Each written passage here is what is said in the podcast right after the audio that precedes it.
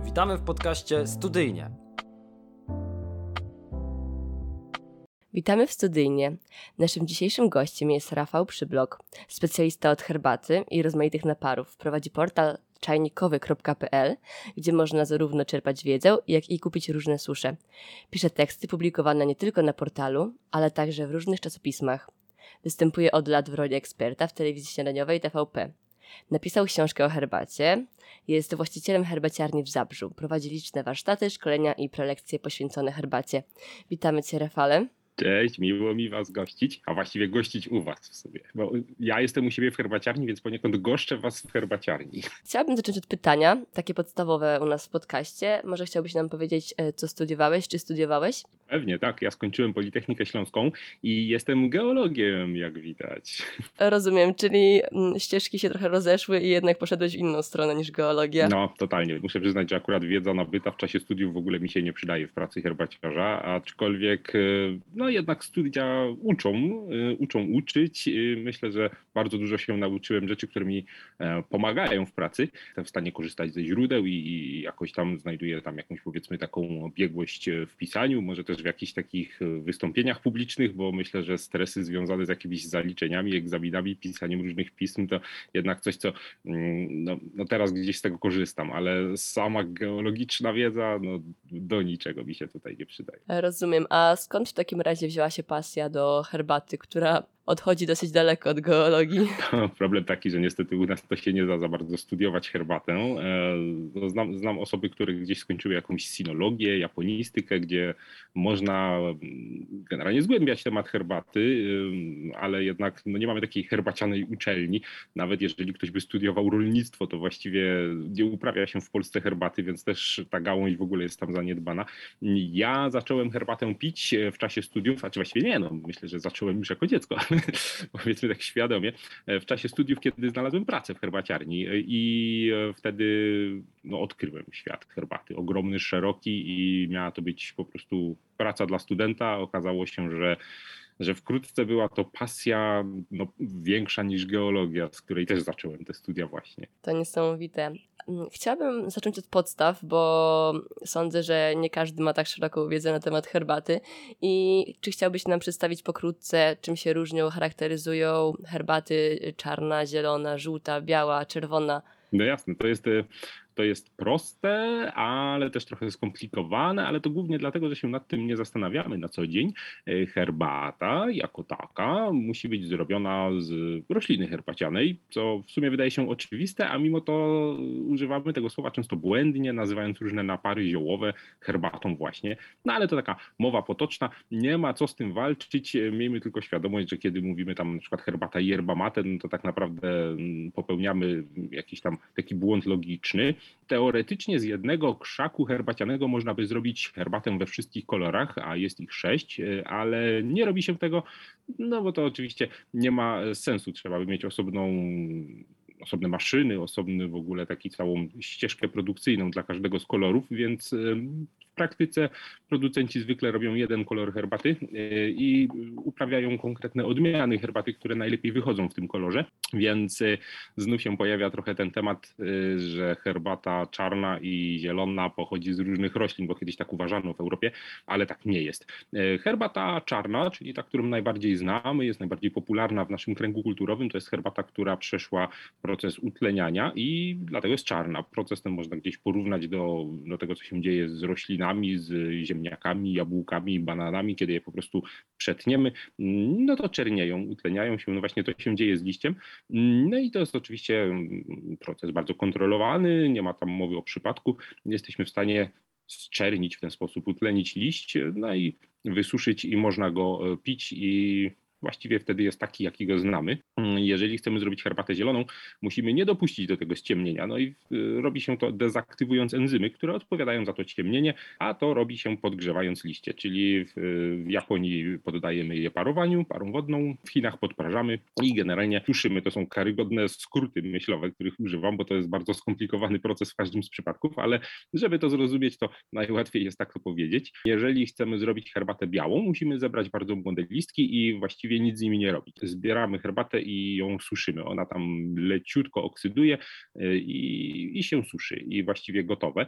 Nazwę zawdzięcza białemu puszkowi, którym są pokryte pączki listków herbacianych. Stąd no, przy takich najbardziej szlachetnych i najdroższych odmianach białej herbaty rzeczywiście to widzimy bardzo wyraźnie, ale najczęściej e, mamy tutaj już e, do czynienia z rozwiniętymi liśćmi, więc, więc nie są one białe i to może trochę mylić. Mamy herbatę puer, e, a właściwie herbatę hejcza, czyli, czyli całą grupę herbat, które nazywamy u nas czerwonymi, a które w Chinach nazywane są czarnymi, a które, żeby nie mieszać, nazywamy ciemnymi, żeby po prostu nie było dwóch czarnych, bo od razu trzeba podkreślić, że to, co my nazywamy herbatą czarną, jest w Azji nazywane herbatą czerwoną. To właściwie my mamy na odwrót, bo oni byli pierwsi, więc trudno by było rozczesać ten skomplikowany kłębek wiedzy, e, stąd, e, stąd nie staramy się z tym jakoś walczyć bardzo, ale żeby no, nie było dwóch czarnych, mówimy ciemna, a najlepiej mówić puer, bo to jest po prostu najbardziej znana odmiana tej herbaty.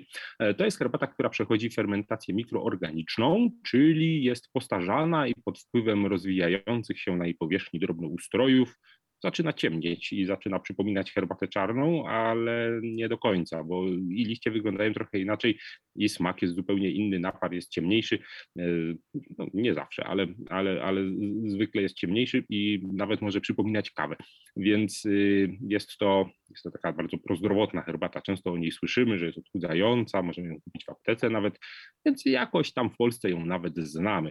E, mamy jeszcze herbatę żółtą, którą mało znamy, to jest herbata, która przechodzi proces proces żółknienia i tutaj po podgrzaniu po prostu liście są e, szczelnie zamykane, przyciskane i one się tak trochę kiszą w swoich sokach. To kiszą nie jest dobrym słowem, raczej tak może w cudzysłowie, bo od razu myślimy o kiszonej kapuście, a to nie jest ten proces. Tak czy inaczej e, jest to mało znana herbata, bardzo ją polecam, bardzo jest fajna, ale w nie każdym sklepie można ją też kupić. Produkuje się ją w różnych regionach, ale oryginalnie jest to taka zupełnie typowo chińska herbata.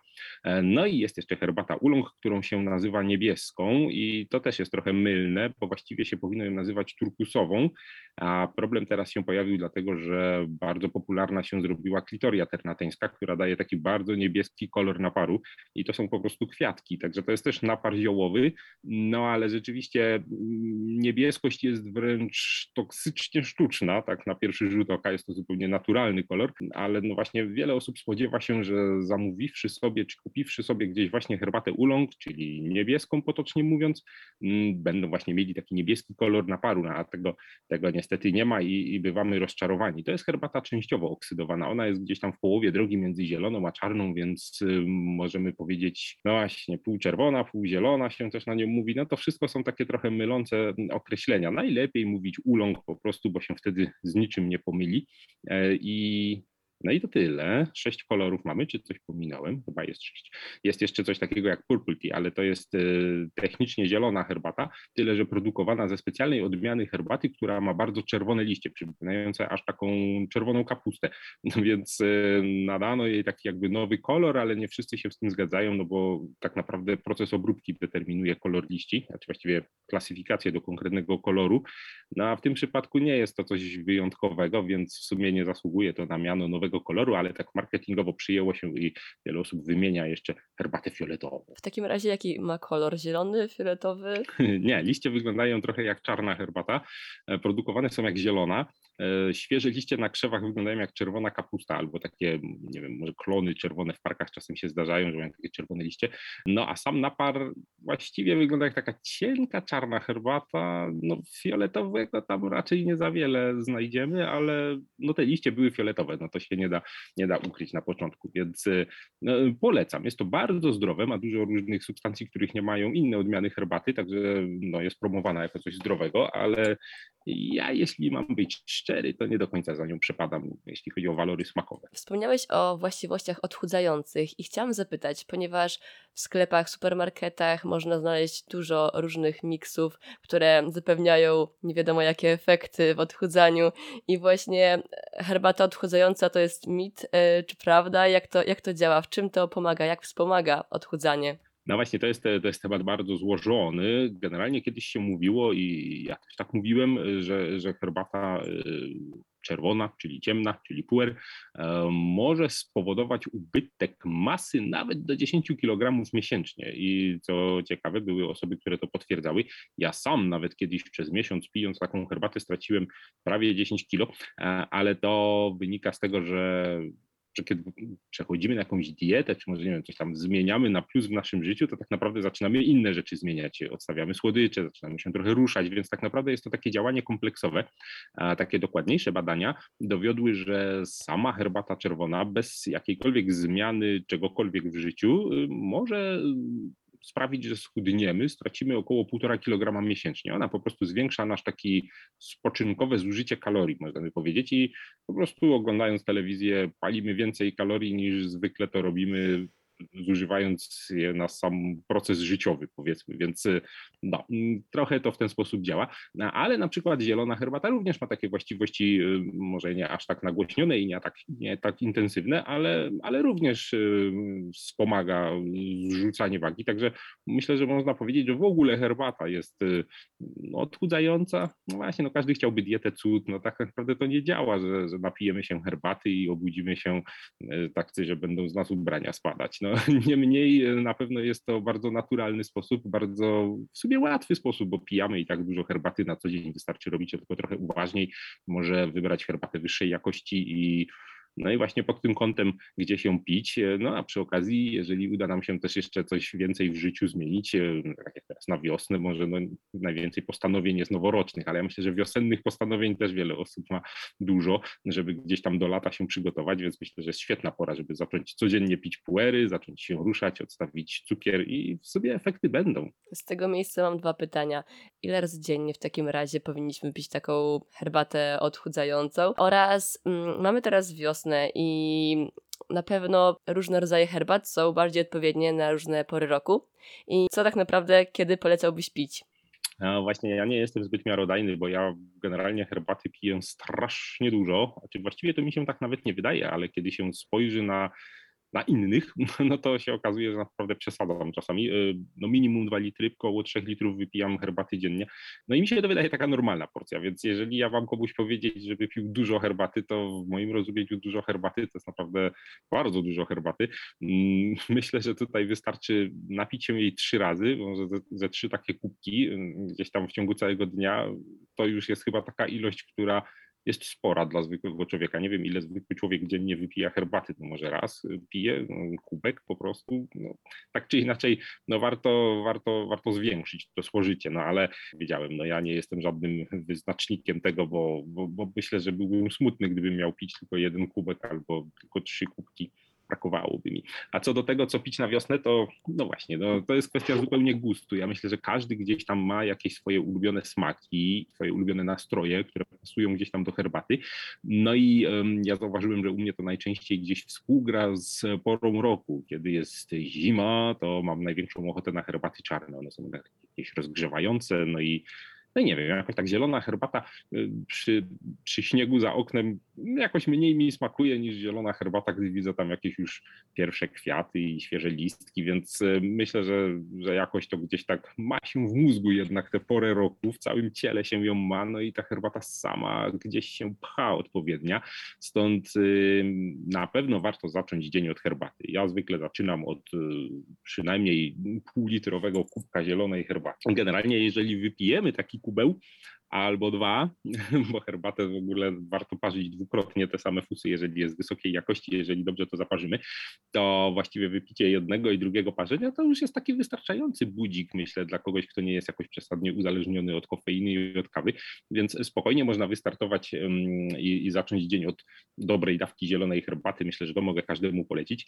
Jeżeli chodzi o e, popołudnie i wieczór, to raczej już bym może jakieś takie bardziej komfortowe smaki polecał, właśnie może jakąś czarną, może ulonga, może coś podprażanego. Wiele osób y, opisuje, że właśnie taka podprażana herbata z jakimiś nutami słodowymi, czekoladowymi, to jest właśnie taki wieczorny komfort tea. Tymczasem zielona nie kojarzy się z jakimś takim odprężeniem, relaksem, żeby gdzieś usiąść z książką i, i się napić. Myślę, że tutaj jednak czarna się broni jako taka no, popołudniowa herbata i wieczorna, e, ale jeżeli chodzi o porę roku, to tutaj e, ostrzymy sobie już wszyscy zęby zęby, chociaż nie, że czarki, ostrzymy sobie czajniki i czarki w gronie herbaciarzy, bo się zaraz zaczną świeżutkie herbaty z tego roku. Już się zaczęły, już są tuż, tuż. W różnych częściach świata zbiera się herbatę w różnych terminach i w sumie to ona będzie zaraz u nas i bardzo się nie możemy doczekać takich nowalijek, no bo właściwie żłopiemy jakieś zeszłoroczne rzeczy, które oczywiście są w pełni pyszne i w pełni wartościowe, no ale jednak po co pić zeszłoroczne, skoro już mamy tegoroczne, świeżutkie, najlepsze.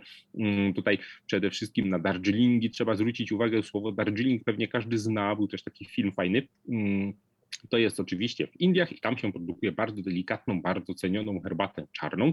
I właśnie e, ten pierwszy wiosenny zbiór jest tak bardzo ceniony, że leci do nas samolotem, żeby czym prędzej się u nas znaleźć. Jest to trochę droga herbata przez to, bo można sobie poczekać, aż dotrze do nas inną drogą, albo aż będzie powiedzmy trochę później, trochę tańsza. Niemniej te zbiory zaczynają się przy sprzyjającej pogodzie już nawet pod koniec lutego, no ale zwykle w marcu. Mm, No i właściwie teraz y, powinniśmy już je gdzieś tutaj mieć. Lada dzień. Y, może już nawet są gdzieś do kupienia w Polsce tegoroczne zbiory Darjeelinga. E, później zaczną się inne herbaty. Herbaty chińskie zielone też już się zbiera, też już się produkuje. No ostatni niestety są trochę Japończycy, ale to dlatego, że ich wyspa jest bardzo podłużna, przez co taka fala mm, kwitnących wiśni, to nawet pokazują w telewizji, gdzie już zakwitły wiśnie, no i to się zaczyna od południa, idzie na północ, to analogicznie e, fala rosnąca rosnącej herbaty przechodzi przez Japonię, no i najwcześniej się zaczyna na południu gdzieś zbiory, później bardziej na północy, no ale e, właśnie w maju powinniśmy już mieć także i świeżą japońską herbatę, na co szczególnie się cieszę, bo, bo jestem fanem zielonej japońskiej herbaty w każdej postaci. Myślę, że każdy herbaciarz zapytany, co pije na wiosnę, no to odpowie, że po prostu pierwsze zbiory. Cokolwiek by to nie było, to pierwsze zbiory, bo, bo są, nie? więc, więc kolor tutaj nie ma aż takiego znaczenia. Ale jeżeli miałbym coś polecić, co co tak powiedzmy tonizuje i gdzieś tam się komponuje z tą budzącą się przyrodą, to, to myślę, że już zaczęła się zielona pora, już trzeba pić zieloną herbatę, choćby zeszłoroczną jeszcze. Mhm, powiedziałeś właśnie o tych zeszłorocznych herbatach i na pewno tutaj ważne jest przechowywanie jej, prawda, żeby miała to swoją świeżość. Jak przechowywać herbatę, jak długo można ją przechowywać, żeby wciąż była smaczna i aromatyczna? Na to pytanie też się nie da jednoznacznie odpowiedzieć, bo to zależy od herbaty i generalnie to częstym błędem wśród herbaciarzy jest to, że sobie kupimy jakąś bardzo fajną, wypasioną herbatę i chcemy sobie ją schomikować na specjalną okazję. No i niestety jest to błąd, bo no, tak jak my już nigdy nie będziemy młodsi niż teraz w tej chwili, tak samo ta herbata nigdy nie będzie smaczniejsza niż właśnie teraz. To nie jest tak, że sobie ją zostawimy na tydzień, miesiąc czy pół roku i, i, i to będzie to samo. No nie, no herbatę trzeba wypić czym prędzej. Jeżeli kupimy drogą, porządną herbatę, to po prostu nie ma na co czekać, mm, ale oczywiście przechowywanie jest bardzo ważne, bardzo istotne e, przy takich herbatach bardziej podatnych na utlenianie, czyli właśnie japońskich zielonych e, albo zmielonych nawet na proszek, to warto je trzymać w lodówce, warto je nawet zamrażać i no i warto w ogóle ich nie przechowywać. E, tymczasem herbaty czarne mm, czy, czy w ogóle inne kolory mm, lepiej znoszą przechowanie. Oczywiście nie powinniśmy tam liczyć, że herbata, która ma ze dwa lata na przykład będzie ciągle aromatyczna, chociaż wciąż znajduje się w terminie przydatności. No, właściwie to herbata chyba się nie psuje. Nie wiem, czy jeśli wypijemy czarną herbatę, która ma 10 lat, to nam to zaszkodzi, skoro jest po terminie 8 lat. No myślę, że inne produkty spożywcze, gdybyśmy wypili przeterminowane o 8 lat, to no raczej nie byłby dobry pomysł. No cóż też ma się zepsuć w herbacie. Jeżeli dobrze ją przechowujemy, no to trująca ona nie będzie, ale aromatyczna i wartościowa też nie będzie. No, prozdrowotne substancje, aromatyczne substancje, wszystko się to tam rozpada. E, więc ja polecam raczej kupować mniejsze ilości herbaty i, i nie trzymać ich. A co do samego trzymania, to no, takim naszym odruchem polskim, nie wiem, czy, czy, czy, Polaków krytykować, bo pewnie na całym świecie ludzie tak robią, jest trzymanie herbaty w kuchni, a najczęściej jeszcze obok kawy, bo jakoś jest to jedna dziedzina i mamy jedną szafkę, gdzie są takie rzeczy jak kawa i herbata. No właśnie to jest duży błąd, no nie powinniśmy trzymać herbaty w miejscach e, narażonych na wilgoć. Bardzo mnie rozbawiło, w jednej książce wśród porad co do przechowywania znalazłem opis, że unikamy pomieszczeń wilgotnych, wilgotnych, takich jak kuchnia i łazienka. I nagle sobie wyobraziłem, że ktoś trzyma herbatę w łazience, w szafce, gdzieś tam razem z pastą do zębów. No, myślę, że aż takich błędów nie popełniamy, ale rzeczywiście w kuchni większość z nas herbatę trzyma. Nie powinno się to tam znaleźć, a jeśli już, no to przynajmniej z dala od przypraw, z dala od kawy, z dala od wilgoci, czyli gdzieś kuchenki, gdzie się tam paruje i gotuje. Krótko mówiąc, musimy mieć sucho, musimy mieć ciemno, musimy mieć nie za ciepło i musimy mieć e, oczywiście no, w miarę możliwości neutralną przestrzeń, jeśli chodzi o inne zapachy. E, samo opakowanie Zwykle kupujemy w torebkach i te torebki, znaczy w sensie torebki mam na myśli nie torebki ekspresowe, tylko no jakieś takie e, torebki foliowe, w której herbata sypana gdzieś jest pakowana, no to one gdzieś tam powiedzmy dają jakąś odpowiednią izolację, możemy tam sobie potrzymać miesiąc czy dwa w tym, mm, ale jeżeli chcemy mm, porządnie przechować herbatę, to powinien to być jakiś słoik, możliwie z ciemnego szkła z uszczelką, ale jeszcze lepiej puszka metalowa, która ogranicza dostęp światła, chociaż puszki chyba są często mniej szczelne niż słoiki z uszczelką no, tak czy inaczej musimy się zastanowić, jak chcemy to zrobić, żeby było szczelnie, żeby było wygodnie, no i bezpiecznie. E, oryginalne opakowanie nadaje się, ale to no właśnie, musimy w miarę szybko wypić. To, to nie jest też coś, w czym miesiącami herbata powinna leżeć. Czyli żadna zamknięta szafka w kuchni też nie wchodzi w grę? Wchodzi, no ale na przykład lepiej, żeby były tam talerze poza tą herbatą, a nie na przykład właśnie pudełko z przyprawami, nie? Czy, czy coś takiego. No te aromaty jednak są intensywne. One może tam od razu nie przejdą do herbaty, ale herbata bardzo lubi chłonąć zapachy i no, takie, takie sąsiedztwo jej na pewno nie służy na dłuższą metę. Czyli mm, kawa tak, że po prostu wydziela te swoje aromaty i przez to herbata może ją, ją przesiąknąć, tak? No zdecydowanie tak, zwłaszcza, że kawa to jest chyba jedna z bardziej aromatycznych rzeczy, jakie mamy w ogóle w kuchni. Chociaż nie wiem, no, pewnie przyprawy się, się mogą tu równać, ale kawa pachnie bardzo mocno. No, generalnie nad puszką herbaty musimy się jednak bardziej pochylić, a kawę jesteśmy w stanie poczuć z sąsiedniego pokoju, że ktoś akurat robi, bo zapach się od razu rozchodzi, więc y, no, jest, to, jest to duży taki przeciwnik y, herbaty. Myślę, że na, na wielu płaszczyznach można by tak powiedzieć nawet. Mm, będąc już przy temacie kawy, Wspomniałeś też na początku, że yerba nie powinna być nazywana herbatą, tak? Eee, tak? Kawą tym bardziej. Kawą tym bardziej. I właśnie chciałam zapytać, jaka jest różnica, jeśli chodzi o ten zastrzyk energii między yerbą a, a kawą? I ogólnie, czy chciałbyś nam powiedzieć coś na temat kofeiny zawartej w herbacie? Bo wiem, że te czarne są, e, mają je najwięcej, te, te, białe, te białe mniej. I właśnie, czy polecasz osobom, które piją spore ilości tej kofeiny, załóżmy w kawie, wymienić ją na yerbę?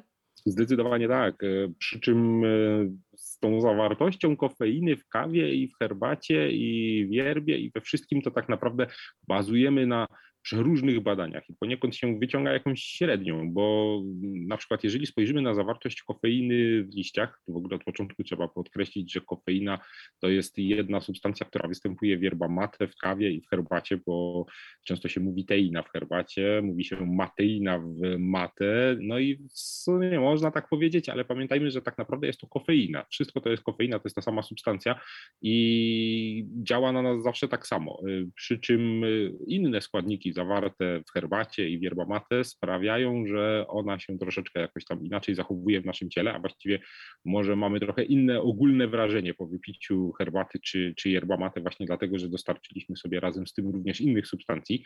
No i to stężenie też jest tam różne, e, ale powiedzieć trzeba, że w herbacianych liściach jest więcej kofeiny niż w kawowym ziarnie. Stąd na przykład jeżeli produkujemy y, jakąś kofeinę taką e, potrzebną do przemysłu spożywczego, do produkcji na przykład jakichś energy drinków albo dla farmacji, do produkcji jakichś tam tabletek forte czy coś, to, to jest kofeina pozyskiwana właśnie z herbacianych liści, bo jest łatwiej, jest tego tam więcej. Problem jest taki, że z kawy więcej tej kofeiny przechodzi do naparu. Raz, że się używa więcej kawy niż, niż herbaty, tak wagowo. No i również ta kawa jest drobniej zmielona. No, zakładam, że tutaj nie, nie mówimy o ekspresówkach, które są też takie drobniutkie, chociaż i tak chyba nie są tak drobne jak kawa. Niemniej, no, jeżeli pali, parzymy z pełnych liści herbatę, no to ona mm, zdecydowanie mniej tej kofeiny przekazuje do naparu, więcej po prostu wyrzucamy kofeiny razem z fusami, a to dlatego, że nie jesteśmy w stanie wyciągnąć tej całej kofeiny, bo gdybyśmy chcieli to zrobić, to, to herbata po prostu by się przeparzyła, byłaby gorzka i trudno byłoby to wypić, więc takie parzenie, jak się to ładnie mówi, zgodnie ze sztuką, sprawia, że ten napar jest w kofeinę uboższy i, i, i to się marnuje. I tutaj mm, Fajnym rozwiązaniem jest herbata macia, która jest y, mielona na proszek i gdzie właściwie zjadamy te liście w postaci takiej pylastej zawiesiny. E, to jest teraz dość modne, popularne. Różne się robi napoje mleczne z macią, robi się różne mm, zielone jedzenia, kremy, torty, jakieś tam e, lody, e, ale w ogóle to jak najbardziej można ją też pić w czystej postaci tradycyjnej. No i tutaj nie ma fusów, no po prostu ten zmielony na proszek liść jest roz rozpuszczony? No nie, to jest złe słowo, on się nie rozpuszcza, to tam pozostaje, z może taką właśnie zawiesiną, jest tak rozprowadzony gdzieś w tej wodzie, wymieszany, no i go wypijamy, czyli tak jakbyśmy po prostu zjedli te liście herbaciane, stąd e, nie ma ubytku kofeiny, wszystko ląduje w naszym żołądku, no więc jest to herbata taka najbardziej pobudzająca. Myślę, że można powiedzieć, że to takie herbaciane espresso i to rzeczywiście można polecić osobom, które, które zaczynają dzień od kawy i chciałyby nie zaczynać dnia od kawy, więc e, jak najbardziej może można zastąpić herbatę, herbatą kawę. Mm, przy czym zwykła herbata, no jeżeli ktoś nie pija tego tak jak ja w takich dużych ilościach, to raczej nie jest, nie jest dobre rozwiązanie, no bo wstajemy rano, wypijamy espresso i biegniemy do pracy, no to z herbatą byłoby tak trudno. No nawet jeśli wypijemy cały kubek herbaty, nie będziemy się czuli aż tak pobudzeni jak po tej kawie. Więc y, sięgamy po yerba mate, która z kolei ma kofeiny więcej, a przynajmniej y, mówi się, że że jest dobrą alternatywą dla kawy. Problem jest taki, że tutaj zalewamy yerba mate wiele razy i takie tradycyjne picie właściwie nie tyle pozwala nam zrezygnować z tej porannej kawy i zastąpić to yerbą, co zrezygnować z kawy w ogóle przez cały dzień, bo mm, no nie wiem, myślę, że, że, że, dużo kawy się pija. Myślę, że są osoby, które pijają po pięć kaw w ciągu dnia i, i, wypijamy rano, a potem w czasie przerwy w pracy, a potem jeszcze jedną i właściwie co chwilę musimy sobie uzupełniać gdzieś ten poziom kofeiny, dlatego że przy kawie całą tę kofeinę naraz wypijamy, metabolizujemy, ona znika, a przynajmniej obniża się na tyle, że już to czujemy i chcemy następną kawę. Jest to za duża ilość i tak naprawdę powinniśmy sobie, e, nie wiem, jakieś pół kawy wypić albo jakąś cieniutką, e, no a yerba mate e, przez kolejne zalania sprawia, że dostarczamy sobie tej kofeiny coraz mniej z każdym kolejnym parzeniem i dzięki czemu tak jakby tylko podtrzymujemy sobie ten poziom pobudzenia, który nam odpowiada, który lubimy, mm, no ale to już wymaga całego no, zmiany właściwie stylu picia, no bo jeżeli serio przywykliśmy do szybkiego wypicia kawki i biegniemy, to musimy się przestawić właśnie na taki styl Ameryki Południowej, gdzie, gdzie się chodzi po prostu z tym po mieście, gdzie termosy do yerba mate są przygotowane z nosidłami, z szelkami, w ogóle można sobie nieść jak torebkę na ramieniu, gdzie wszędzie można dostać ciepłą wodę do tego termosu w sklepach, na stacjach benzynowych i gdzie po prostu niesiemy sobie w ręce matero i ono jest małe, mamy tam dużo suszu, zalewamy, wypijamy sobie trzy łyczki, idziemy, potem znów zalewamy, wypijamy sobie te trzy łyczki, bo właściwie po tych trzech łyczkach już już nie ma. Taka jest mniej więcej tam porcja. My niestety lubimy sobie zaparzyć ogromne naczynie i mieć tego dużo, a tymczasem tak się to tradycyjnie nie pije. Stąd y, Yerba powinna nam towarzyszyć właściwie cały dzień. Powinniśmy ją mieć pod ręką i co chwilę sobie popijać te same fusy i wtedy rzeczywiście jesteśmy w stanie zrezygnować z tych wszystkich kaw, które byśmy w tym czasie wypili, bo właściwie ta yerba gdzieś nas tam utrzymuje na odpowiednim poziomie e, pobudzenia. No ale tego u nas nie ma. No nie widuje się ludzi z termosem. No samo matero myślę, że już jest na tyle rozpoznawalne, że ludzie od razu by wiedzieli, że o, idzie ktoś z yerbą w ręce, ale czy nie byłoby to postrzegane dziwnie, jak człowiek idący przez chodnikiem, niosąc w ogóle taki kubek domowy z kawą poranną, nie zdążył wypić i idzie z kubkiem. No, myślę, że już z takim kartonowym kubeczkiem na mieście to już wyglądamy lepiej. No, wpadliśmy do kawiarni, wzięliśmy na wynos, idziemy. No, nawet jest modnie, nie? Tak sobie iść z takim kubkiem. No ale jednak e, no, matero to jest e, przynajmniej w naszym kręgu kulturowym, najczęściej ceramiczne naczynie, więc no, wygląda to dość głupio, jak się tak idzie przez miasto.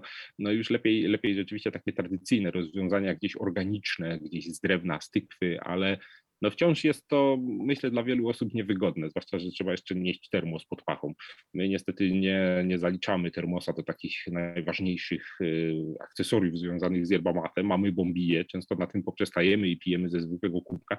Bombija to ta rurka z dziurkami na końcu do picia yerba mate, gdyby ktoś tam jeszcze się nie orientował. No i to wkładamy do naczynia, które się nazywa matero. No i to matero często jest zastąpione po prostu kubkiem, co jak najbardziej działa, można tak pić, no ale ono jest po prostu duże, więc sobie robimy tę yerbę, zalewamy, no i, i wypijamy i mamy w sumie dość. Tymczasem takie oryginalne e, matera mają po 100 ml może, no i właśnie do tego jest niezbędny ten termos, bo zrobienie takiej jednej yerby kończy się tym, że właściwie zrobiliśmy trzy łyczki, nie jesteśmy aż tak pobudzeni, a te fusy w większości są tam jeszcze suche w ogóle, no i wyrzucenie tego byłoby bezsensowne, więc, więc się dolewa i dolewa i dolewa. Stąd jeśli byśmy pytali jakiegoś Argentyńczyka, który miałby wymienić najważniejsze rzeczy do picia yerba mate, to wymieniłby także termos, a, a u nas no, gdzieś tam się to zaniedbuje. To brzmi jak taki styl e, slow life w przeciwieństwie do kawy, która jest czymś, co po prostu bierzemy na wynos i lecimy dalej do pracy, na uczelnię, na miasto, gdziekolwiek. Chociaż z kawą też wydaje mi się jest związana po prostu ta kultura picia kawy, gdzie mm, parzysz, spotykasz się z kimś na kawę właśnie, do tego może jakiś kawałek ciasta, albo mm, po prostu rozmowy przy kawie, to wydaje mi się, że jest dosyć zakorzenione u nas w kulturze, przynajmniej też u mnie w rodzinie tak to wyglądało, że popołudniowa kawa razem, to właśnie zawsze taka dobra opcja. No tak, z, z, drugiej strony zauważmy, że jesteśmy bardzo herbacianym narodem i umawiamy się ciągle na tę kawę, ale tak naprawdę często się to kończy herbatą, no bo zapraszamy kogoś do nas do domu na kawę i ten ktoś przychodzi, ale w sumie pytamy go kawa czy herbata? No i to tak jakby kogoś zaprosić na obiad i zapytać e, chcesz obiad czy na przykład śniadanie? No bo w sumie to nie jest tak, że że, że to jest takie jednoznaczne, że przychodzimy na kawę i będziemy pili kawę, jest kawa. E, często sięgamy w ogóle po herbatę, pijemy bardzo dużo herbaty, więcej niż Chińczycy w przeliczeniu na głowę, więc jesteśmy szalenie herbacianym narodem i, i, i właśnie często, zwłaszcza po południu, e, wolimy sobie porozmawiać e, przy herbacie. Mm, a ja tak mędrkuję, dlatego że w sumie znam od podszewki trochę ten temat, bo sam prowadzę herbaciarnię i, i widzę w jakich okolicznościach ludzie tutaj przychodzą do mnie goście, klienci i do czego wybierają właśnie tę e, herbatę. Co więcej, e, niedaleko jest kawiarnia bardzo fajna i tam też są w tym czasie klienci, bo to nie jest tak, że rano idą wszyscy do kawiarni, potem się kawiarnia zamyka i po południu przychodzą do herbaciarni. E, kawiarnia tak samo jest otwarta. Mm, I tutaj po prostu przychodzimy zahamować, wyluzować, spotkać się z ludźmi, porozmawiać sobie przy herbacie. Dowodem na to może być no, nieszczęśliwa trochę sytuacja, którą mieliśmy jeszcze rok temu, e, czyli lockdown pandemiczny, który zmusił całą gastronomię do podawania tylko na wynos. No i e, wiadomo, że herbaciarnia no, poczuła to bardziej niż kawiarnia, ale jednak jak tak e, widziałem na mieście osoby z kawą i rozmawiałem też właśnie z baristami, to oczywiście skarżyli się, że no, nie jest to komfortowa sytuacja do pracy, ale jednak większość ludzi w ogóle do kawiarni idzie po, po kawę na wynos i nawet tam nie zostają. Stąd sprzedaż kawy na wynos jakoś się tam broni broniła. Ja przez cały lockdown y, podałem może z pięć razy herbatę na wynos. Właśnie do tego stopnia nie kojarzy nam się herbata w kubku na mieście. No, jest to napój, do którego chcemy usiąść, chcemy po prostu mm, no właśnie zwolnić, nie chcemy iść z nią, chcemy siedzieć przy niej, chcemy, chcemy właśnie sięgnąć po książkę, chcemy sobie porozmawiać, zagrać w planszówkę. No i, i kawa często jednak jest bardziej takim funkcyjnym napojem, czyli po prostu nie wyspałem się, potrzebuję kawy. No, raczej nikt tak nie mówi o herbacie, nie? Raczej chce, chce sobie porozmawiać, więc idziemy na herbatę. Więc jak najbardziej no jesteśmy, jesteśmy trochę takimi niewolnikami tego kulturowego obrazu kawy i herbaty, no ale tak to u nas wygląda. No jednak kawa jest szybka, herbata nie tym momencie jestem ciekawa, bo sądzę, że spora część e, Polaków pije takie zwykłe torebkowe herbaty z supermarketów. Jaką masz właśnie opinię na ten temat? Czy są jakieś godne polecenia, czy raczej albo takie, których na pewno byś nie polecał? O nie, to jest takie haczykowate pytanie. No, ja nie chciałbym absolutnie wymieniać żadnych marek tutaj, ale tak w ogóle to. Mm No właśnie, czy polecać ekspresówki, czy nie? Tak naprawdę z nimi jest duży problem, bo one są bardzo drobniutkie, przez co parzą się ekspresowo, stąd ta nazwa, bo mają po prostu duży kontakt z wodą w czasie parzenia i analogicznie z powietrzem. Kiedy są po prostu w tej torebce, tam jest powietrze, no i ona się dużo szybciej, no wietrzeje po prostu, traci ten aromat. Herbata w dużym, pełnym liściu wytrzymuje dłużej ze swoim aromatem, stąd y, pierwsze, dlaczego nie polecam ekspresówek, to to, że nawet jeżeli kupimy sobie jakąś stosunkowo świeżą, to, to ona i tak już jest zwietrzała w porównaniu z herbatą, która byłaby wyprodukowana w tym samym czasie, ale jednak byłaby o pełnych liściach. No drugi problem jest taki, że w sumie nic nie wiemy o tej herbacie, bo nie wiemy nawet, czy jest świeżutka. No jest po prostu w sklepie i możemy zapytać sprzedawcę, kiedy ją tu przywiózł, ale to i tak nic nam nie da, bo będziemy co najwyżej wiedzieć, ile ona w tym sklepie leży, a tak naprawdę kiedy była wyprodukowana, nie wiemy. Hmm, może nie jest to aż takie istotne, kiedy pijamy po prostu zwykłą taką sobie herbatę zaparzoną z torebki i, i no nie, nie będziemy tutaj koneserzyć, prawda, czy doszukiwać się jakichś smakowych niuansów, ani też właśnie liczyć dni od zbioru, no ale jednak e, trudno się czegoś dowiedzieć o tej herbacie, a wiele osób, które gdzieś tam się w herbatę wkręca, to jednak e, ceni sobie te informacje, żeby wiedzieć z jakiego to jest regionu, z jakiego roku przynajmniej, no więc e, jest to troszeczkę gdzieś takie powiedzmy nudne dla herbaciarzy. Mm, no nie, nie mogę się też zgodzić z tym, że są to pozamiatane śmieci z fabryki, z podłogi, często się tak mówi, przynajmniej, no nie wiem, ja się spotkałem wiele razy, że to ekspresówka to już niedobra, bo to są odpadki po produkcji wyższej jakości herbaty. No to jest trochę tak, trochę nie. Rzeczywiście w czasie produkcji liściastej herbaty powstaje dużo pyłu, no i żeby tego nie marnować, to w czasie suszenia się po prostu to oddziela, ale też nie z myślą o produkcji ekspresówek, tylko dlatego, że mieszanka takiego herbacianego pyłu i całych liści sprawiłaby, że parzenie by nie wyszło. Potrzebujemy liści o w miarę jednolitej wielkości, żebyśmy mogli dopasować parametry parzenia właśnie właśnie do tego liścia. Jeżeli będzie tam pył, który się parzy dużo szybciej, to po prostu nam to nie wyjdzie. Te duże liście nie zdążą wypuścić z siebie odpowiednio do naparu wszystkich swoich aromatów i, no i wszystkiego, co mają, gdzie już ten pył zdąży się przeparzyć. Więc tak naprawdę chcemy, żeby to było jednolite, mm, więc musimy ten pył po prostu usunąć jeszcze na etapie produkcji. No i rzeczywiście pakuje się go wtedy do torebki, ale tak naprawdę to jest to samo, co ta liściasta herbata, ten sam materiał. To nie jest nic jakoś bardzo gorszego. No oczywiście z podłogi nikt nie zamiata. Zresztą spójrzmy na to w ten sposób. No, jakiś byłby kulawy przemysł herbaciany, gdyby produkcja herbaty wiązała się z aż tak wielkimi stratami, żeby wystarczyło na te wszystkie ekspresówki na całym świecie. No to jest po prostu świadoma produkcja. Mielimy i, i pakujemy do torebek, więc jest to, jest to na pewno żaden śmieć. Mm, no fakt jest jednak taki, że jest to bardzo powtarzalna herbata i i na tym zależy też producentom. No po prostu, jeżeli mamy ulubioną markę, to ona musi zawsze tak samo smakować. Stąd jest to mieszanka herbat z różnych, z różnych plantacji, z różnych e, zbiorów, z różnych krajów czasem i no i właśnie po to, żeby zawsze smakowała tak samo. No jak najbardziej jest dobra, bo jest to, jest to kompozycja, która ma mieć odpowiedni kolor, odpowiedni aromat i tak dalej, więc ktoś nad tym pracował i, i, był to ktoś, kto, kto jest bardziej doświadczony niż my wszyscy i po prostu robi to od lat i potrafi to zrobić. No ale jednak, jeżeli chcielibyśmy się napić takiej herbaty e, gatunkowej, wysokojakościowej, no to jednak nie chcemy, żeby to był pomieszany właśnie chociażby Darjeeling z Ceylonem, gdzieś tam z jakąś Kenią i nie wiadomo z czym jeszcze, no bo, no bo jak tutaj się cieszyć jakimś jakimś y, naparem, jak tu zdegustować, jak tu się wypowiedzieć na temat tegorocznego Darjeelinga, kiedy tak naprawdę jest wymieszany z czymś innym.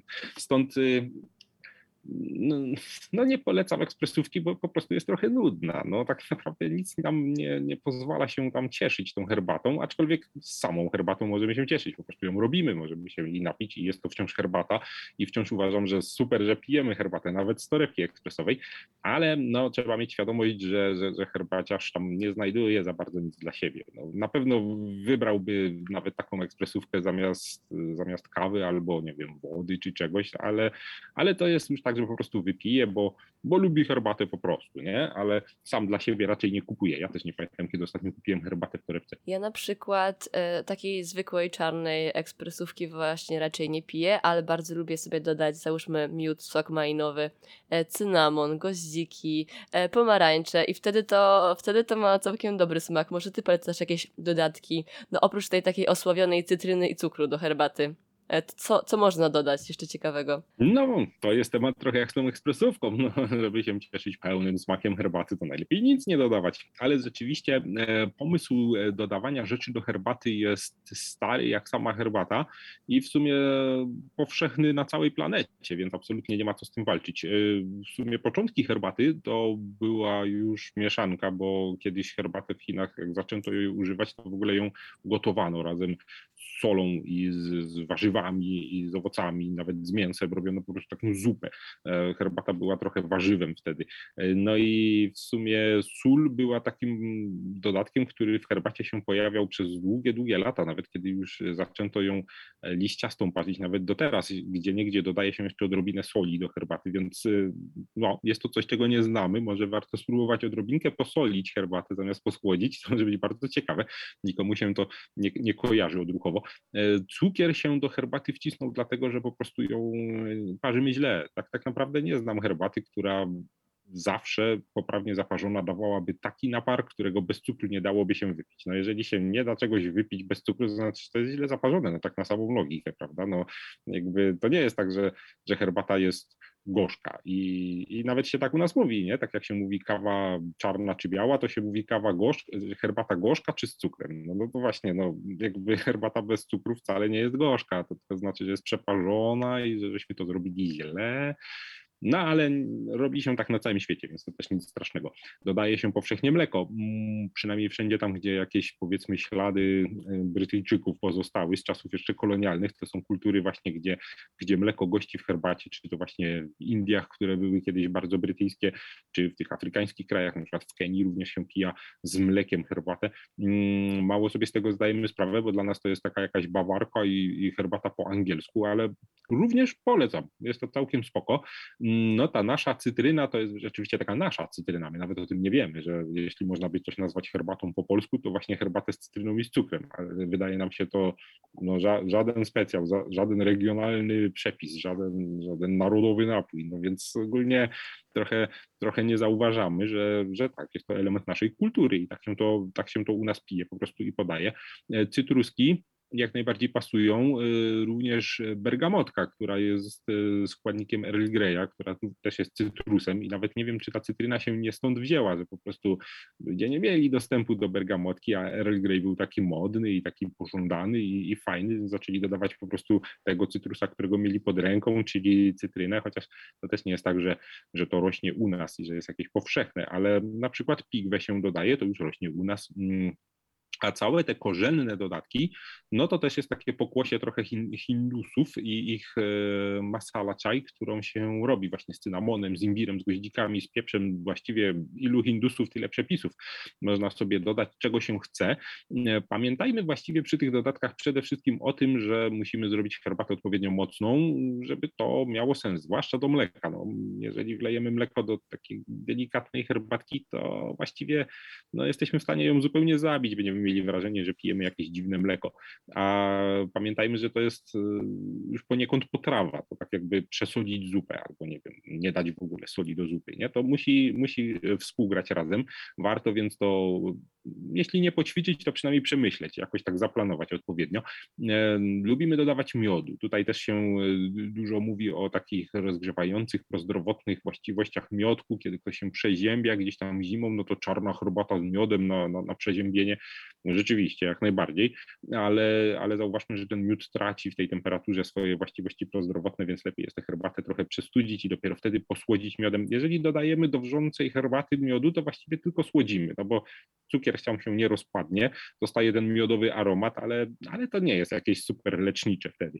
Niemniej e, kojarzy nam się tak rozgrzewająco. Co innego już te korzenne dodatki, one mają tam różne właściwości prozdrowotne i ich rzeczywiście wrzątek nie zabija tych, tych substancji, ale Mm, no jednak e, no, Myślę, że wybrałbym na przykład maliny, też malinowy jakiś syrop albo konfitura też, też uchodzi za takie prozdrowotne na przeziębienia. Myślę, że herbata z dodatkiem malin to jest coś, co jeszcze trzeba trochę zeksplorować u nas, bo nie jest to jakiś taki nasz zimowy odruch, a jest to, jest to fajne rozwiązanie. No, cóż jeszcze można do herbaty dodać? No właściwie jeżeli sięgniemy gdzieś tam głębiej do Azji, do przepisów, które są dla nas trochę trudne do zniesienia, to na przykład trafiamy do Tybetu, gdzie się herbatę robi z masłem i właśnie z solą trafiamy jeszcze dalej nawet do Mongolii, gdzie, gdzie poza masłem i solą jeszcze się dodaje na przykład prażonego ziarna, jakiejś takiej kaszy albo czasem nawet pierożków mięsnych i powstaje z tego taka bardziej potrawa niż, niż napój, więc y, herbata jest bardzo cierpliwa, czego dowiodła przez swoją całą długą historię przyjaźni z człowiekiem. Właściwie możemy z nią zrobić wszystko, co tylko zechcemy.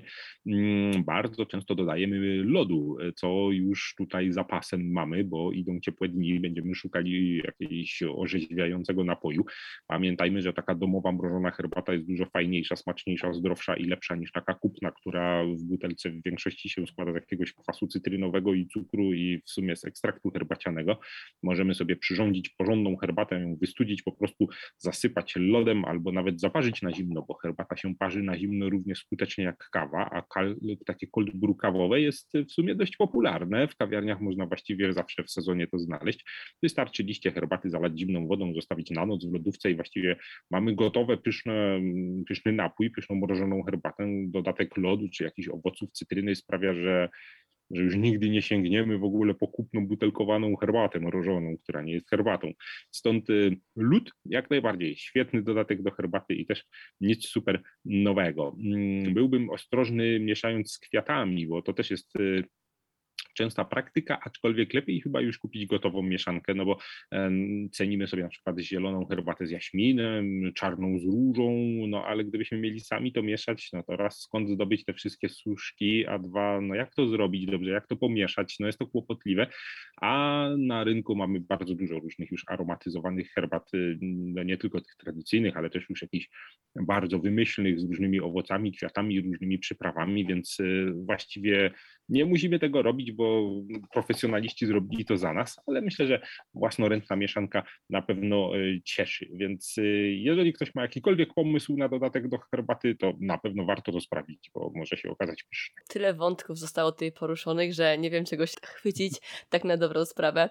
Z jednej strony chciałabym zapytać, może jak w takim razie próbować samemu komponować taki susz, ale też chciałam powiedzieć, że zdecydowanie mrożona herbata w okresie letnim. Ja sama na przykład uwielbiam zaparzyć sobie e, maczę, dodać mleka sojowego, ale chyba nie wiem, czy się nie mylę, e, ryżowe jest bardziej odpowiednie czy, czy jeszcze jakieś inne? Ryż nam się kojarzy z Azją, więc jakoś gdzieś tam idzie w parze z macią, zwłaszcza, że jest jeszcze herbata genmajcia, która jest tak naprawdę herbatą wymieszaną z prażonym ryżem, stąd od razu gdzieś myślimy, że ryż i herbata się lubią. No rzeczywiście na pewno się nie kłócą, ale tak, ja jeżeli, jeżeli miałbym wybrać, to, to soję najrzadziej bym dodawał do takich napojów w wersji wege. E, rzeczywiście jestem fanem ryżowego mleka, ale myślę, że to przez to, że ono jest takie trochę słodsze i gdzieś tak mi to bardziej smakuje, ale na przykład bardzo dobrze komponuje się moim zdaniem też migdałowe. To ma taką fajną nutę, że, że, że, że mi się podoba, więc, więc pasuje do tej macie. A myślę, że można w ogóle w wersji wege poniechać całkiem mleka i w ogóle zrobić taką macie na zimno, na przykład na wodzie gazowanej, jeżeli ktoś lubi gazowane napoje. Można dodać zwykłej wody po prostu i, i jeszcze czymś przyprawić, jakimiś właśnie owocami. Macia bardzo lubi takie różne rzeczy, więc tak naprawdę wcale nie musi to być mleko, ale rzeczywiście ostatnio jest bardzo popularne u nas i, i taki takie matcha latte, czy taki shake maczowy, to, to, to, to jakoś nagle wszyscy znają i, i myślę, że to będzie może hit tego lata fajnie brzmi, może się okazać, że już do tego czasu to będzie w ogóle jakieś e, pase zeszłoroczne, ale niewykluczone, że, że w tym roku będziemy się tym raczyć i, i, i, będzie, to, będzie to ciągle na topie, zwłaszcza, że no, matcha też jest promowana jako taki superfood, bo no, ma bardzo dużo różnych właściwości prozdrowotnych i w sumie okazuje się, że można to zrobić smacznie, bo taka tradycyjnie przygotowana bywa kontrowersyjna, raz, że trzeba mieć trochę takich dziwnych akcesoriów, a dwa, że no, ten smak jest taki mm, bardzo intensywny, przy wyższej jakości w ogóle herbacie to mm, pojawiają się tam czasem nuty smakowe, które, do których nie przywykliśmy, które są takie typowe dla, dla Azjatów, dla Japończyków, którzy kochają, żeby tam się pojawiła właśnie jakaś taka skoszona trawa, może trochę glona, może właśnie jakieś takie intensywne umami. Wolimy jednak taką herbatę, która no nie wiem, gdzieś bardziej w słodką, mniej wytrawną stronę uderza, więc staramy się to gdzieś poprzyprawiać, żeby jakoś sobie to tutaj przyswoić. E, co więcej, więcej mrożona herbata w ogóle to jest bardzo amerykański wynalazek i tam się robi sweet tea właśnie na bazie czarnej herbaty, ogromnej ilości lodu i ogromnej ilości cukru i odrobiny sody oczyszczonej. To jest też fajne rozwiązanie, jeżeli herbata wyjdzie nam zbyt gorzka, to odrobina sody jest w stanie gdzieś tam to podratować. W każdym razie, no jeśli się gdzieś sięga po takie stare przepisy na amerykańskie sweet tea, to ta soda się tam często pojawia. Mm, możemy dorzucić cytryny, możemy dorzucić mięty, no i mamy, mamy, mamy super właśnie taką, taką mrożoną herbatę amerykańską, więc y, to też można by promować, aczkolwiek jeżeli to rozbić na, na drobne, to w sumie mamy czarną herbatę z cukrem i cytryną, więc znowu się robi jakoś tak pospolicie i nie każdego łatwo jest przekonać do tego smaku, bo jest to smak, który w sumie znamy z naszej codziennej codzienności. Niemniej na zimno e, możemy się też napić innych rzeczy, na przykład e, napar z hibiskusa, który jest e, dość modny, może nie modny, ale znamy ten smak, ponieważ często kupujemy takie mieszanki e, herbaciane sklepowe, gdzie one w dużej mierze bazują właśnie na, na hibiskusie. Jeżeli są to jakieś takie herbatki owocowe, które w składzie tak naprawdę herbaty nie mają, to ten hibiskus kwaśny i czerwony bardzo nam się podoba, bardzo nas orzeźwia. No i e, w krajach afrykańskich, gdzieś tam na przykład w Egipcie robi się taki napój na zimno, e, bardzo czerwony, bardzo kwaśny, posłodzony z lodem i jest to super orzeźwiające rozwiązanie. A co więcej, więcej możemy też yerba mate przygotować po paragwajsku, czyli właśnie z lodem na zimno i się tym raczyć. A co do, do robienia własnych mieszanek, mm, to tutaj, no tak jak mówiłem, łatwo nie jest, dlatego że większość tych e, kupnych mieszanek już aromatyzowanych jest właśnie aromatyzowanych, a tego procesu nie jesteśmy w stanie odtworzyć. E, warto zwrócić uwagę na to, że no, unikamy aromatów chemicznych, które w herbacie raczej się nie pojawiają, bo generalnie są zbyt chemiczne. No problem jest taki, że kiedy parzymy herbatę, to czujemy to bardzo intensywnie. No i właściwie najwięcej tych chemicznych aromatów gdzieś się znajduje w środkach czystości, w jakichś takich rzeczach, że na przykład tam mamy, nie wiem, jakiś leśny płyn do mycia wanny na przykład. No wyobraźmy sobie, że mamy herbatę, która tak pachnie i w sumie leśna herbata, fajny pomysł, ale od razu byśmy poczuli, że ten aromat jest jakiś taki mało spożywczy. Więc więc y, najczęściej mamy po prostu aromaty identyczne z naturalnymi albo w ogóle naturalne w herbacie i no, nie jesteśmy w stanie tego w domu zrobić. Więc jeżeli sobie pomieszamy herbatę i będziemy próbowali nawet odtworzyć skład naszego jakiegoś tam e, ulubionego zakupu, e, gdzie, gdzie trafimy mieszankę o jakiejś fantazyjnej nazwie i fajnych składnikach, i nawet jeśli wszystkie te składniki kupimy i wymieszamy, to to i tak nie będzie tak samo smakowało, bo raz, że nie znamy proporcji, dwa, że no, nie będziemy w stanie tego aromatyzować. Niemniej warto eksperymentować. Ja polecam tutaj liofilizowane owoce. to teraz jest modne do różnego rodzaju jakichś tam owsianek i tak dalej. W każdym razie można w internecie, a myślę, że i stacjonarnie pewnie gdzie niegdzie również kupić, e, zwłaszcza jakieś truskaweczki, wiśnie, malinki, takie rzeczy polecam. E, można sobie to spokojnie wymieszać właśnie z herbatą na przykład zieloną, jakiejś dobrej jakości. Można do tego dorzucić trochę jakichś ulubionych kwiatków, e, wcale nie muszą być jakieś wymyślne. Możemy sobie kupić na przykład lawendę w sklepie zielarskim, możemy sobie kupić kwiat słonecznika, który ładnie wygląda, no, albo chociażby róże i zrobić jakąś taką swoją kompozycję możemy sobie podrzucić jakiegoś goździka albo chociaż nie wiem, może, może w, w, takiej mieszance to może na przykład bardziej kardamon, no na przykład liofilizowana truskawka, kardamon i lawenda i róża na przykład. I moim zdaniem brzmi ekstra. No i możemy tak sobie e, wymieszać, możemy sobie tak zaparzyć i na pewno będzie nam to smakowało, na pewno będzie z tego dużo satysfakcji. Ja też polecam wymieszać herbaty ze sobą, e, zabawić się w takiego kipera. Trochę uprzedzam jeden z naszych najbliższych odcinków, ale właśnie planuję, e, planujemy zrobić taki, taki odcinek o robieniu własnych blendów herbacianych i każdy może się tak zabawić w domu, e, właśnie kupując e, czarne herbaty. No właściwie najbardziej blenduje się czarne herbaty, robiąc takie słynne mieszanki, na przykład angielska śniadaniowa, czy jakaś tam popołudniowa, czy, czy, czy irlandzka śniadaniowa i tak dalej. Mm, e, to są mieszanki właśnie herbat pochodzących z różnych miejsc i oczywiście nie zabawimy się w podrabianie jakiejś takiej marki po prostu konkretnej ze sklepu, bo, bo tego nie jesteśmy w stanie zrobić, bo to jest zbyt skomplikowane, ale możemy na przykład sobie kupić herbatę asamską, cejlońską, z Darjeelingu, możemy sobie kupić herbatę z Kenii. Myślę, że takie pojedyncze herbaty są dostępne nawet w marketach w formie sypanej.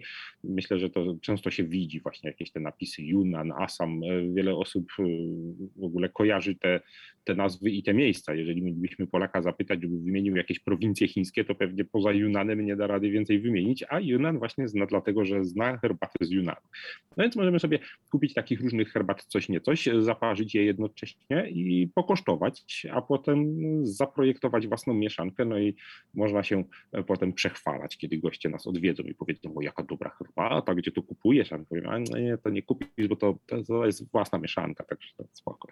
A tak naprawdę dodamy sobie tam łyżeczkę Asamu, dwie łyżeczki Ceylonu i może łyżeczkę Yunanu, no i nagle powstanie coś, co super nam smakuje i, i myślę, że to też jest fajna przestrzeń do zabawy. E, można coś takiego zrobić właściwie z każdą herbatą. Ja bym raczej przestrzegał przed mieszaniem kolorów między sobą, a to wynika z tego, że różnie się je parzy, no i jeżeli sobie zrobimy mieszankę czarnej z zieloną, no to co, no jeśli zaparzymy to wrzątkiem, to tak właściwie ta zielona wyjdzie paskudna. Jeśli zaparzymy to temperaturą pod zieloną, no to ta czarna się nie doparzy. No i z jednej strony może to mieć jakiś urok, może to być smaczne i fajne, ale tak naprawdę to no myślę, że to jest taki trochę chybiony pomysł. No już prędzej bym zmieszał może jakiegoś ulonga z zieloną, chociaż nie wiem, no raczej bym tego nie robił. Niemniej, no jeśli ktoś już musi mieszać między sobą kolory, to, to, to, to, to, to, to pamiętajmy, że jest to dużo trudniejsze i dużo, dużo dużo więcej tej herbaty zmarnujemy, zanim gdzieś nam się uda jakiś może efekt znaleźć. Ciekawostką jest na przykład herbata szerpów. Jeszcze nie piłem, a chciałbym, ponieważ jest to herbata specjalnie zmieszana, żeby czarna, żeby mogła być e, parzona w Himalajach. No się okazuje, że wrzątek jest zależny bardzo od ciśnienia atmosferycznego i no, oczywiście tutaj na naszej wysokości geograficznej właściwie wrzątek to wrzątek, nie ma się co tutaj jakoś tam rozdrabniać o te parę stopni różnicy, znaczy parę. No, myślę, że, że nad morzem będzie oczywiście wrzało w nieco wyższej temperaturze niż, niż w Tatrach, ale ciągle nie jest to jakieś 7 tysięcy, prawda?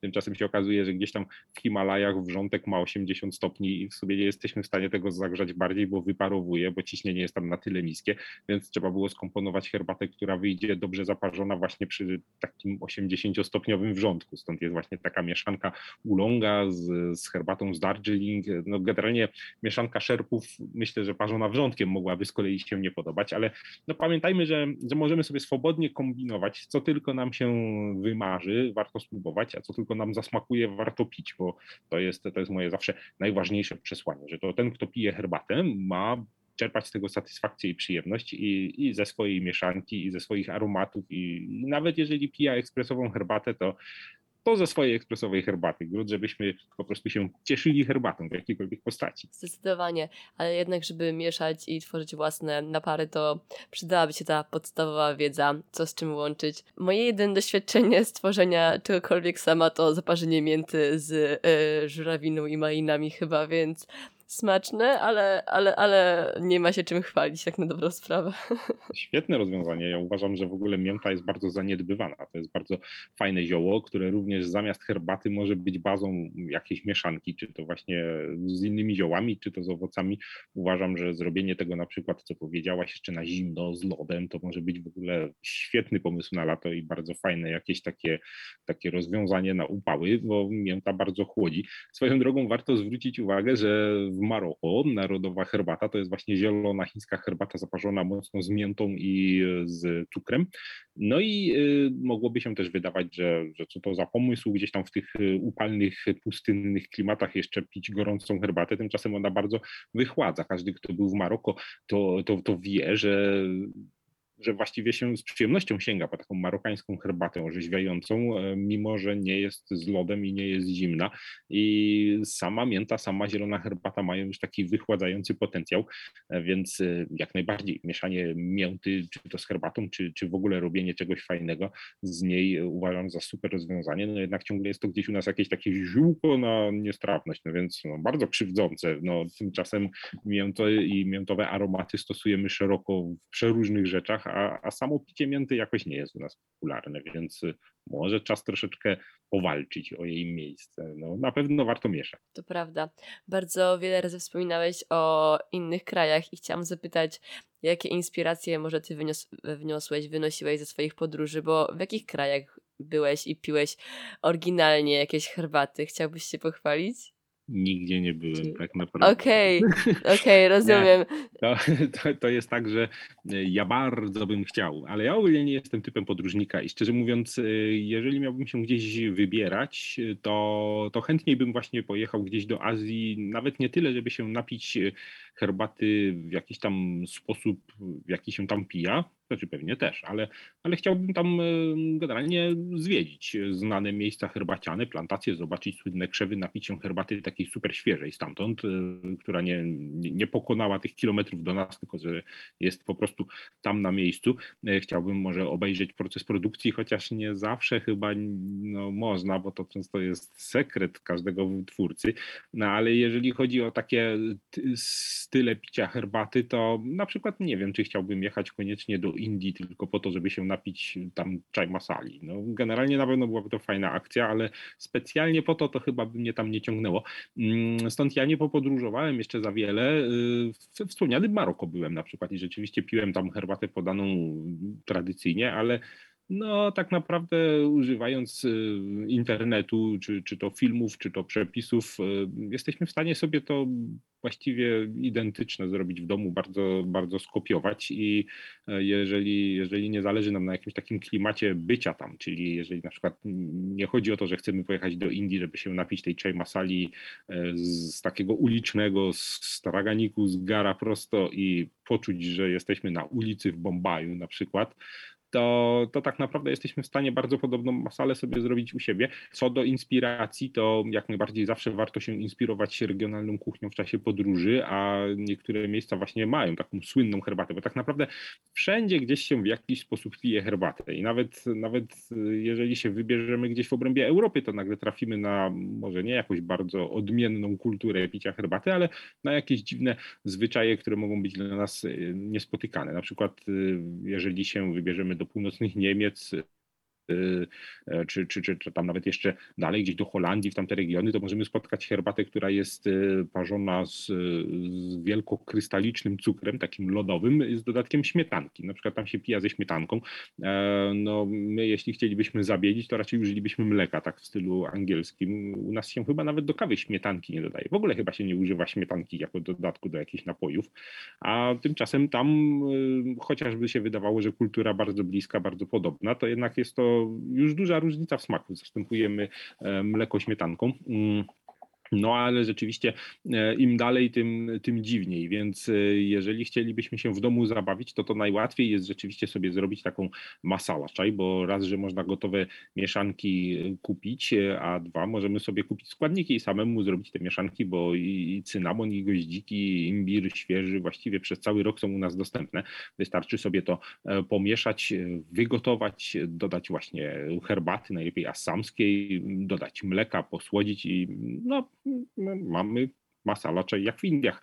Możemy sobie bez problemu kupić e, herbatę zieloną, gunpowder, taka jest akurat ta oryginalna, e, i doniczkę świeżej mięty, również przez cały rok dostępna w, różnych sklepach i możemy zaparzyć sobie tradycyjną marokańską herbatę, możemy sobie taką amerykańską sweet tea zrobić także o każdej porze roku, więc e, inspiracji jest masa mm, i, i, wcale nie musimy tam jakoś podróżować, aczkolwiek myślę, że dużą przyjemnością jest przywieźć sobie jakąś tam te składniki gdzieś już z podróży.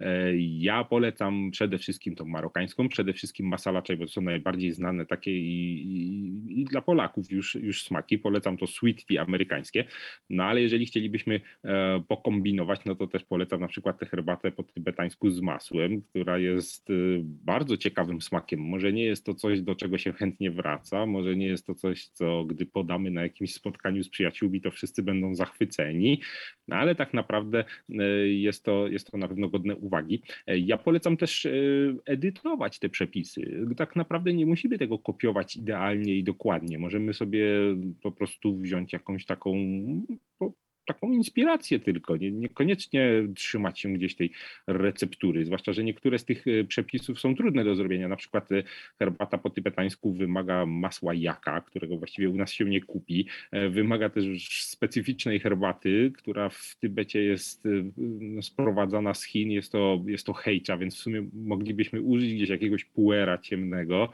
no i krowiego masła, no ale miejmy też świadomość, że Tybetańczyk by się tak trochę wykrzywił może, bo to nie jest ten smak idealnie, jaki jest w Tybecie. No ale też no, no, no, nie mamy tych składników, więc jeśli chcemy, to, to, to zróbmy to po naszemu. Tak samo miętę możemy do, do marokańskiej herbaty użyć już suszoną, jeżeli akurat nie chcemy mieć w doniczce e, do masala czaj. Tak samo możemy mm, na przykład dodać roślinnego mleka, co podobno nie jest u nich zbyt popularne. Mm, I właściwie każdy z tych przepisów możemy mniej lub bardziej jakoś zaadoptować do naszej, naszej eurokuchni i myślę, że, że to jest właściwy sposób, bo tak naprawdę jeżeli chcielibyśmy pójść gdzieś na miasto i znaleźć jakąś hinduską restaurację, to na pewno napijemy się tam porządnej masala czaj, ale równie dobrze możemy sobie ją zrobić po swojemu w domu. Rozumiem. Mm, na blogu widziałam też wpis o herbacie po pakistańsku, do tego też się daje mleka, prawda? Tak samo jak do tej e, po angielsku, a to jednak jest jakaś odległość między sobą, więc Jaka jest różnica między taką zwykłą herbatą po, e, nie wiem, brytyjsku, angielsku z, e, z mlekiem, a taką e, pakistańską? No przede wszystkim w Pakistanie to gotują i tak w ogóle to w Azji dużo się gotuje. Dla nas, dla nas herbata gotowana to to jest dziwne. No, myślę, że nikt nie gotuje herbaty. Nawet, y, nawet jeżeli robimy jakieś takie mm, esencjonalne herbaty, które chcemy rozcieńczyć wodą, na przykład tam po turecku, czy, czy, czy, czy, czy niektórzy jeszcze gdzieś tam mają w domu jakieś samowary, no to tam też się mniej więcej robi właśnie taką mocną esencję, no to ta herbata jest prawie podgotowana wtedy albo podgotowana, no ale tam zdecydowanie się gotuje. No, I masala czaj, i właśnie różne wersje tej pakistańskiej herbaty są gotowane. I to jest najważniejsza różnica, bo to się może wydawać mm, bez większego znaczenia. Tymczasem odwar z takiej mocnej herbaty, który już naprawdę jest bardzo gorzki i który jest bardzo intensywny i który musimy czymś przyprawić, no bo naprawdę jest to trudne do wypicia, mm, jest w stanie świetnie współgrać z dużą ilością cukru i z, z, mlekiem, a tymczasem no, w stylu takim angielskim gdzieś się po prostu tego mleka tak dolewa jak do kawki, więc w sumie no, różnica jest, jest ogromna no, tutaj mm, można by powiedzieć, że w naszej kulturze to mleko i cukier są gdzieś tam dodatkami do herbaty. Tymczasem w kulturze azjatyckiej, czy tam z południowej właśnie Azji, gdzie się to, to mleko stosuje, to jest to jeden ze składników, wręcz bazowy składnik często. Stąd y, no, trudno powiedzieć, że jest to herbata z mlekiem, która właściwie w większości składa się z tego mleka. To tak właściwie jest mleko z herbatą, można by powiedzieć. Więc, więc to jest przede wszystkim ta różnica. E, często się pojawia tam jakiś e, dodatek korzenny. W Pakistanie lubią sobie kardamon tam dosypać, chociaż akurat to, o czym mówisz, to chyba była bez dodatków, taka podstawowa wersja pakistańska u nas. Mm, no więc bardzo mocna herbata, bardzo słodki cukier i bardzo mleczne mleko w dużej ilości i, no i, i, i, od razu poczujemy różnicę. Ciekawostką jest na przykład herbata w Hongkongu, którą też się robi z mlekiem. Mm, ale to mleko tam w ogóle jest jeszcze specjalnie tłuste, a nawet można sobie samemu dodać odrobinę tłuszczu y, i generalnie ma to być takie bardziej odżywcze. No nie jest to taka herbata z masłem, która naprawdę ma tam dużo kalorii i tak dalej, ale oczywiście e, powinna być bardziej tłuściutka, więc e, nawet nie mamy dostępu chyba do tak tłustego mleka u nas. Niemniej e, to również się różni, chociaż również jest to znowu herbata z mlekiem, więc no ona ma tak wiele obliczy, ponieważ przez przez działalność Brytyjczyków zalęgła się w tylu miejscach na świecie, herbata z mlekiem, że potem ewoluowała w każdym z tych zakątków trochę inaczej i każdy to inaczej przyrządza. No, u nas jest bawarka i to właściwie nie różni się za bardzo od tej angielskiej, poza tą nazwą, która jest typowa dla nas w sumie, więc y, no, jak najbardziej. Możemy sobie, możemy sobie pić taką angielsko-polską bawarkę, wcale nie musimy tego gotować. Nigdy nie próbowałam jeszcze bawarki, jak mam być szczera, więc zdecydowanie um, muszę spróbować i zaparzyć coś takiego. Sądzę, że to, czego dzisiaj po prostu usłyszeliśmy, to jest takie kompendium wiedzy na, w ogóle na temat herbaty i chciałam jeszcze zapytać o, o kawę, ale wydaje mi się, że ten podcast byłby już naprawdę za długi, więc to nawet jeżeli dobrze, bo chodzi... ja się nie czuję ekspertem od kawy akurat, także A, okej. jak najbardziej, ale, ale myślę, że, że, że, że tutaj by się trzeba z jakimś roasterem albo, albo jakimś takim baristą spotkać, który mógłby szerzej to naświetlić, chociaż e, ja tam kawę szanuję. Myślę, że wielu herbaciarzy w ogóle nie dotyka e, kawy, ale no, ja to tak pewnie piję mniej niż przeciętny człowiek, ale, ale nie, piję, piję jak najbardziej z przyjemnością coś o kawie mogę powiedzieć. Okej, to takie jedno pytanko e, odnośnie kawy. Co sądzisz e, na temat kawy rozpuszczalnej? O, nie, to, to, to właściwie to samo, co na temat herbaty rozpuszczalnej. To, to jest jakieś takie pokłosie jakiegoś w ogóle zamieszłych czasów. To tak naprawdę jest. No nie wiem, ja bym tego nawet nie nazwał kawą. E, Tak jak, tak jak rozpuszczalnej herbaty nie nazwałbym herbatą. No, to, jest, to jest po prostu ekstrakt, który się rozpuszcza i, i, i to też nie ma nic wspólnego w sumie z parzeniem. Także no, no nie, ja wiem, że to jest ciągle popularne i że ciągle gdzieś się taką kawę robi w ogóle z jakimiś e, już gotowymi dodatkami, gdzieś tam nawet z jakimś mlekiem w proszku i z cukrem, także można sobie takie od razu zrobić takie cappuccino. No, Myślę, że to jest rozwiązanie dla kogoś, kto lubi taką kawę z automatu na przykład. Ja pamiętam już wspominając studia, że akurat automaty z kawą stały wszędzie, w tamtych przynajmniej czasach. Na Politechnice no, na każdy wydział miał kilka przynajmniej. Na każdym korytarzu był jakiś automat z kawą i, i rzeczywiście to był taki smak takiej rozpuszczalnej kawy z rozpuszczalnym mleczkiem. Nie wiem, może ono nie było rozpuszczalne, ale trudno mi sobie wyobrazić tam w środku mleko takie prawdziwe. Nie, no myślę, że to było w proszku, to chyba tylko tam taki automat chyba tylko gotuje wodę i, i, i to miesza. Więc e, tak naprawdę, kiedy myślę o rozpuszczalnej kawie, przypominają mi się te czasy i ten smak, ale mm, no nie, nie, nie, to może do tiramisu się to nadaje. No, w każdym razie ja odradzam. E, Nie jestem baristą, ale myślę, że każdy barista też mnie poprze. No, nie ma sensu y, picia, y, picia kawy takiej rozpuszczalnej, to już lepsza by była taka e, parzona, czyli nieodcedzona, która też jest w sumie błędem, bo powinno się no, nie zostawiać jednak tych fusów na parze, czy to w herbacie, czy to w kawie, to ja myślę, że to już jest nawet lepsze rozwiązanie niż, niż, niż taka rozpuszczalna kawa. No, a herbata to już tym bardziej. No, nie wiem, no w herbacie to, to, to, to, to Zresztą myślę, że na rynku to w ogóle nawet rozpuszczalnej herbaty za wiele nie ma i z czystej postaci w ogóle się chyba nie można z nią spotkać, więc tak naprawdę to, to chyba nawet nie ma tematu. No, nie znam kogoś, kto by, kto by parzył rozpuszczalną herbatę, o ile rozpuszczalną kawę jestem sobie jeszcze w stanie u kilku osób wyobrazić w kuchni, to herbaty no raczej nie. Nawet nie wiem, gdzie to kupić. Mm, To prawda, są czasami takie herbaty na zimno, które się zalewa, no nawet nie wrzątkiem, ale one nie smakują zbyt dobrze. To bardziej taki ala napój moim zdaniem, więc e, ja także tego nie polecam.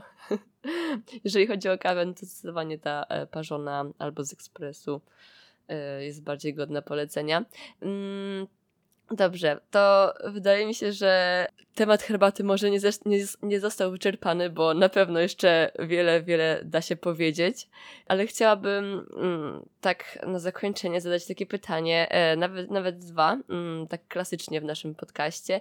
E, może jakie masz e, plany na najbliższą przyszłość i jakiś taki jeden sposób na relaks wieczorem, wypoczynek? Prawdopodobnie będzie to jakiś wieczór z herbatą, e, przypuszczam. No właśnie, no co, jak ja się też mogę relaksować jako herbaciarz? No herbata ma tyle obliczy, no raz pobudza, raz relaksuje, raz skupia znajomych, raz reprezentuje przyjemność przebywania tylko we własnym towarzystwie, więc tak naprawdę również do relaksu polecam herbatę.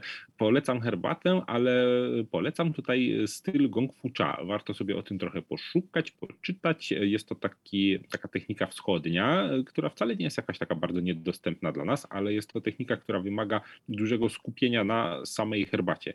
E, Tutaj nawet tradycyjnie się liczy oddechy, żeby określić czas parzenia. Także jest to taka może troszeczkę nawet forma medytacji. Tę herbatę się parzy wiele razy wtedy i taka sesja, to się tak nazywa, taka tea session, często ludzie mówią, to, to, to trwa trochę i y, naprawdę jest to coś, co odpręża, coś, co sprawia, że nie dostarczamy sobie jakichś zewnętrznych bodźców, bo nie jest to na przykład oglądanie serialu czy czytanie książki przy herbacie, tylko jest to czas spędzony samemu ze sobą i z tą herbatą i jest to moim zdaniem znaczy no, tylko, nie tylko moim, ale, ale myślę, że, e, że mogę to polecić jako coś bardzo odprężającego i, i bardzo relaksującego. A co do planów na przyszłość, to ja akurat, tak jak na początku mówiłem, jestem człowiekiem, który, który akurat robi to, co kocha, więc moim największym planem na przyszłość jest robienie dalej tego, co kocham. E, na pewno nie planuję jakichś takich ogromnych przygód, e, o, których, o których można by się gdzieś tam, czy, czy to na YouTube e, po, po, pochwalić, gdzieś w mediach w stylu, nie wiem, jakaś daleka podróż, właśnie tak jak rozmawialiśmy z jakimś cyklem filmów, w związku z tym, no niczego takiego w planie nie mamy, raczej konsekwentnie będziemy robić swoje, realizować kolejne filmy, będziemy, będziemy pracować z herbatą. No już tą się troszeczkę zdradziłem co do najbliższych e, planów, e, no bo, no bo właśnie pracuję nad odcinkiem e, na temat zrobienia własnej mieszanki herbacianej. Troszeczkę może zahaczymy tam o jakąś sensorykę, troszeczkę gdzieś się, się sobie opowiemy o istniejących może blendach, więc, więc to jest taki, taki plan na najbliższy zupełnie czas. No poza tym mam zamiar skosztować jak najwięcej herbat wiosennych, które się właśnie zaczynają, więc to też kolejny taki plan no mam nadzieję, że, że, że, plany innych będą gdzieś tam z herbatą jakoś związane, bo jakby no, nie, nie ustają w wysiłkach, żeby krzewić gdzieś tę e, kulturę herbacianą i żeby coraz więcej osób, może nawet nie piło herbatę, co, co piło ją świadomie, bo i tak pijemy jej naprawdę dużo, tylko przestańmy robić to zupełnie bez pomysłu i, i bez jakiejś świadomości, tylko skupmy się nad tym, co robimy i, i wybierzmy herbatę odpowiednią i dostarcza to bardzo dużo satysfakcji i dużo zdrowia i przede wszystkim e, no, odkrywa coś nowego, a starego jednocześnie, bo, bo herbata tak naprawdę jest u nas bardzo obecna, a,